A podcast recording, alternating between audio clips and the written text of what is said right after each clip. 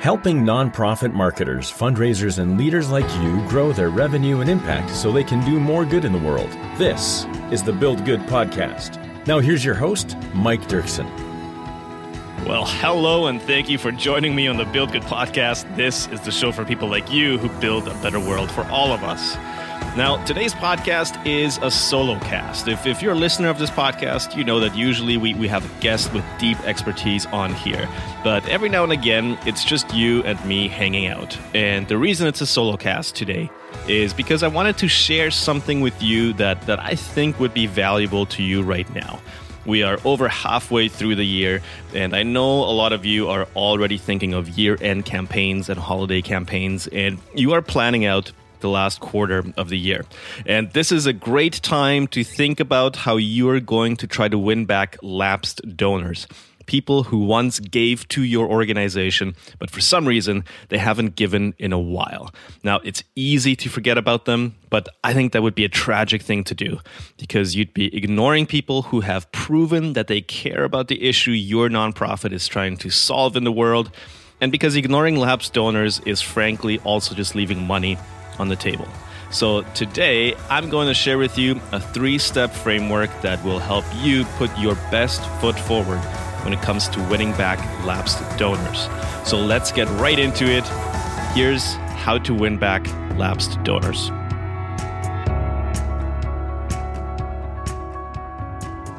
All right, so you know acquiring new donors is hard. I don't have to tell you that. Acquiring new donors is hard and it's expensive. In fact, most of the time, you will lose money when you first acquire a new donor. You're going to spend some more money to acquire a donor than that donor is going to give you with her first gift. And then you're going to hope that she's going to make more gifts down the road. And hopefully, you have a strategy for that in place as well. Now, if you look at your income for the year, chances are that all of your net revenue is actually coming from donors who have been with you for a year or longer, not from new donors. So if you look at all your income, your net revenue is likely coming from donors who have been with you for a year or longer and not actually from new donors. You're losing money on new donors. Now, I'm not saying you should stop acquiring new donors. Please don't. That would be a huge mistake. Uh, new donor acquisition is is key to achieving what we at Build Good call predictable fundraising success. But today's topic is not about acquiring new donors. Today's topic is about the fact that you're probably missing out on one of your best sources of donor acquisition, and that is your lapsed donor file. Now, some organizations consider donors to be lapsed if they haven't given in, in 12 months. Others consider the uh, the 18 or even the 24 month mark to be appropriate. Now, in our experience, most donors who have given in the last 24 months and who actually remember giving to you do not consider themselves lapsed. Okay, so most donors going back up to two years, up to 24 months, um, if they've given any time, even if it was just once within that within that time, and they remember giving to you, they don't consider that lapsed. They don't go year by year. So whatever your definition is, know that your donors don't really follow that. So in terms of how they see their relationship with you, they might give to you every two or three years and totally consider themselves a supporter, an active supporter. So before we talk about the winning back lapsed donors, let's talk about why donors leave in the first place and why they become lapsed. Now, if a donor decides to actually stop giving to you, and they actually let you know, like they pick up the phone or they email you uh, or, or they talk to you in some in some way, you're in luck because you have a chance right there on the spot to either one win them back by solving a complaint or an issue that they have if that's the reason why they're leaving or two, you can learn what you could be doing better to keep more donors. That's valuable feedback. If somebody's telling you why they're going to stop giving to you, um, don't be upset. That is a huge learning opportunity for you. It's valuable feedback that you should take into consideration. But most donors leave quietly. You're not going to have a chance to talk to them about why they've decided to stop giving. Most donors just leave quietly without ever saying a word They just slip into your lapsed file by not giving anymore. Now, Dr. Adrian Sargeant actually studied why donors leave. He's got the study called Managing Donor Defection. He surveyed the lapsed donors of 10 national nonprofits to ask them why they stopped donating. And the top 10 reasons that people in this study uh, replied with was they could no longer afford to give. They thought that charity did not need them. Um, they never got information on how the monies were used. Uh, they actually have no memory of supporting the organization. They never got thanked for donating. They died. Um, they experienced poor service or communication, or they thought other charities were more deserving. Now, other than death and like financial hardship, the reason for lapsing uh, that these donors were indicating that they're entirely preventable if you just spend a little bit of time thinking about how to provide a better experience for your donors and how to win them back. Now, why should you win back lapsed donors? If they've stopped giving to you, clearly there's a reason. Why should we be spending time and money to try to win them back? Well, for starters, it's the right thing to do your lapsed donors actually have shown that they care about your mission, or at least they once did, right? Like they raised their hand and they said, Yes, you know, I'm going to help with this. Now they joined a cause, but then they quit an organization, which is yours. And you owe it to them to invite them back. You owe it to them to at least try. Uh, but also, it's just like the smart thing to do because it's less expensive to win back lapsed donors than, than to get new donors. In a lot of the donor files we've seen, lapsed donors who come back are actually more valuable than new donors since they make larger gifts and they also tend to have better retention rates. Now, their lifetime value is also higher on average because donors grow more valuable the longer they're with you. On uh, generally speaking, so they're more likely to make larger gifts, to stay with you longer, they're also more likely to become mid level or major donors. So, that is why you should be trying to win back lapsed donors. It's the right thing to do, and it's the smart thing to do but how can you win them back right? That's probably a question at this point. And i am going to share with you um, the win back formula or, or, framework that gives you the best shot at reactivating your lapsed donors and you should know you're not going to reactivate all of your lapsed donors okay? But you have a shot at reactivating some of them. Now here's what many nonprofits do they create a special lapsed donor campaign that goes out usually you know, once a year. And and usually this special lapsed donor campaign follows a similar pattern. It's sent out in the summer or the fall, which is the downtime for many nonprofits. Now, that alone shows you that winning back lapsed donors is not a huge priority. It's a bit of an afterthought. It's something to do when you have extra time. Um, usually, these campaigns have a sort of a "we miss you" message. You know, just re- reminding donors that they haven't given in a while, and updating them on on maybe new happenings at the nonprofit. And then, uh, usually, these campaigns have a weak offer, if any offer at all. Usually it's just like, hey, we miss you. Here's what we've been up to. Here's some cool things that have been happening. The need is still great. And um, it'd sure be nice if you came back on the team uh, because we need you to keep doing this good work. Oftentimes, it's just focusing on helping the organization do more of its good work. And I think that's probably because we feel maybe a little bit sheepish about giving a donor like a hard offer when we haven't heard from them in a while.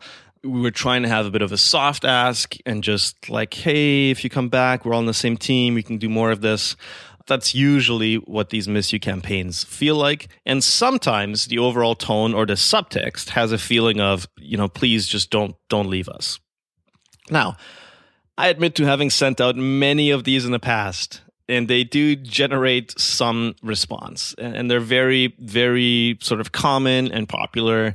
If you're doing it this way, don't feel bad. There's nothing super wrong about it, but uh, I've got a better way to share with you. And let's just call it the win back formula. But it's this thing that we've been using just based on, on some common sense and, and fundraising intuition and uh, it does require more of a time investment does require more of a money investment, but it is your best foot forward in terms of gaining back lapsed donors. Now, what makes the difference with the organizations that we've worked with on this is the switch from focusing on what they could get from lapsed donors, which is a gift, to what they could provide for them. Now, that's a subtle shift. Um, switching from what can we get from our lapsed donors to what can we provide for them. So the solution to raising more money from lapsed donors and to win them back is to first stop asking for money. So here's the three steps to the win back formula. Step number one is a gratitude call. Step number two is a value add.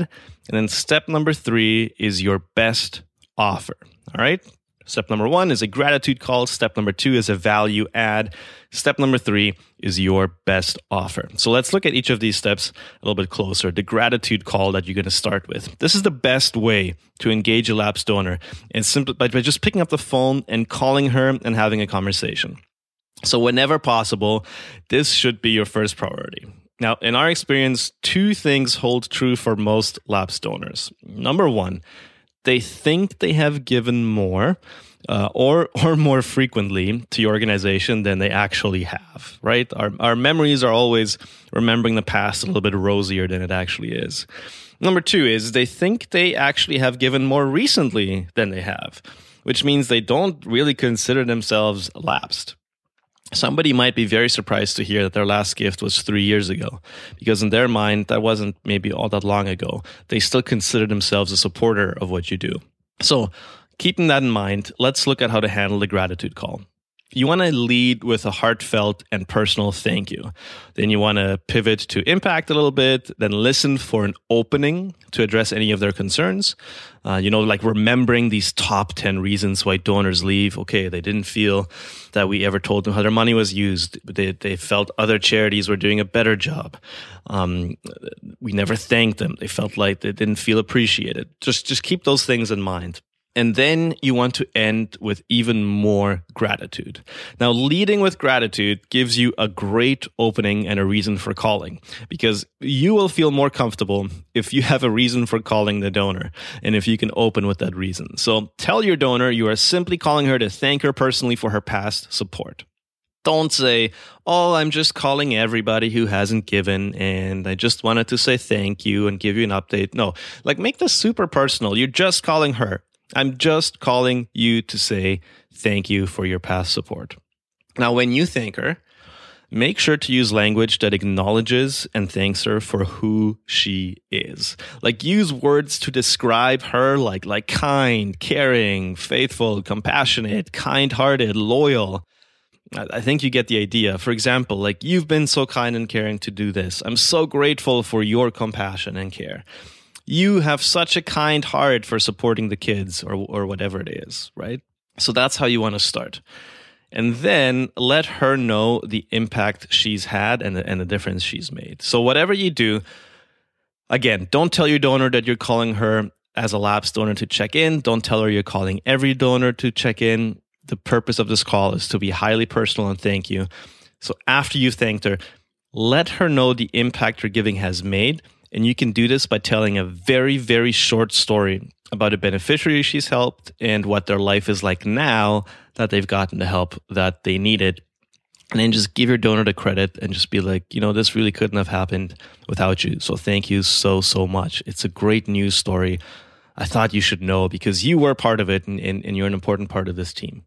And then just listen if your donor opens the door, you can ask her if she has any questions or concerns. Now, sometimes during these calls, donors will volunteer a piece of information that helps you understand the gaps in your fundraising and why they stopped giving. If the donor is, is if she's happy to chat with you, don't be afraid to ask her about her motivations and her reasons for giving as well. Just don't ask for money or anything else then end the call by thanking her once again for the good that she's done in the world and for the good person that she is. Right? Thank her for the good she's done in the world and for the good person that she is. And that's it. You've completed the first step of the win back formula and you're well on your way to having won back a lapsed donor. Now, number two is the value add. And now that you've thanked your donors, it's time to add value to their life. Now, remember, the best way to win back a lapsed donor is by giving. So you'll want to come up with something valuable. And I want to be super clear about this. I am not talking about branded tote bags, socks, pens, uh, stationery, address labels, or any other kinds of premiums. Um, that's not it. Okay. If you use it in your acquisition, that's fine, but that's not what we're talking about here. You need to come up with something that is uh, emotionally valuable for your donor. And that needs to be A, directly related to your mission, and B, something your donor will find interesting and delightful uh, or, or surprising. Now, depending on your organization, this can look very different. Um, an organization that provides healthcare to vulnerable people, they sent out this really small book written by one of their volunteer doctors. And it's kind of full of interesting and, of course, completely anonymous stories of people that this doctor has served and how the donors uh, were part of that. Um, another client offered just uh, a live stream of a concert featuring uh, this orchestra made up of students from the school that that donor supported. An organization working with gang involved youth produced a short 30 minute documentary that followed the story of a few of their program participants a healthcare organization invited lapsed donors to uh, an exclusive webinar to talk about the latest research in a way any donor could understand.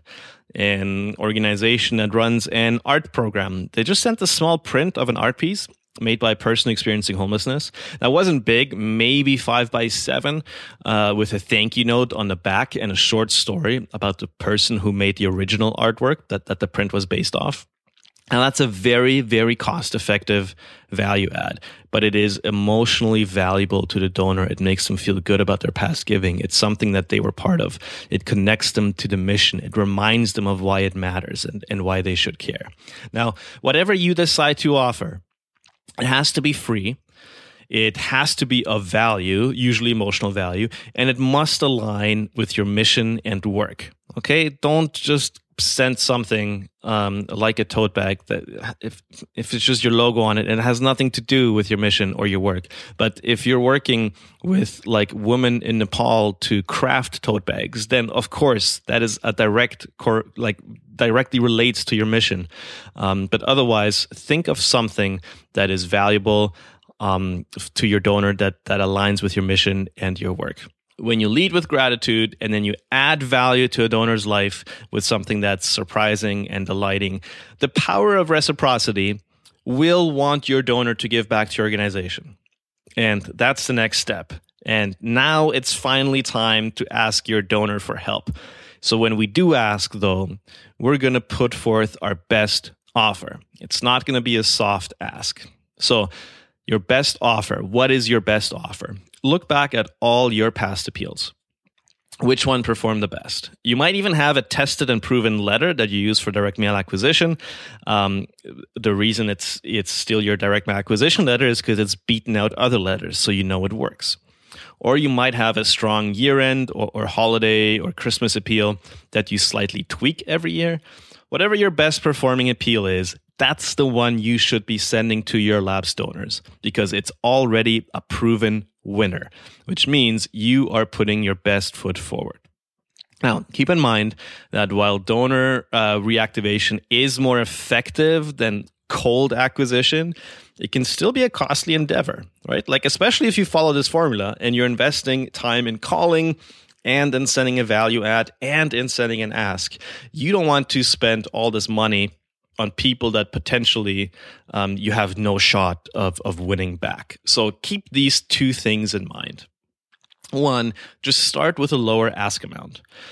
Like, yes, like fundraising success comes from upgrading donors over time, but this is not the right place to ask for a higher gift. Keep your offer and your ask string fairly low. You are optimizing for response rate, not for average gift size. Okay, so keep that in mind. Number two, start with donors that have a longer giving history with your organization or those with higher gift amounts, those who have made higher annual gifts in the past. Now, somebody who was making annual gifts, you know, from $100 and up is probably more likely to respond than somebody who was giving you $10 a year. That's not to put a value judgment on on somebody who gives $100 versus 10.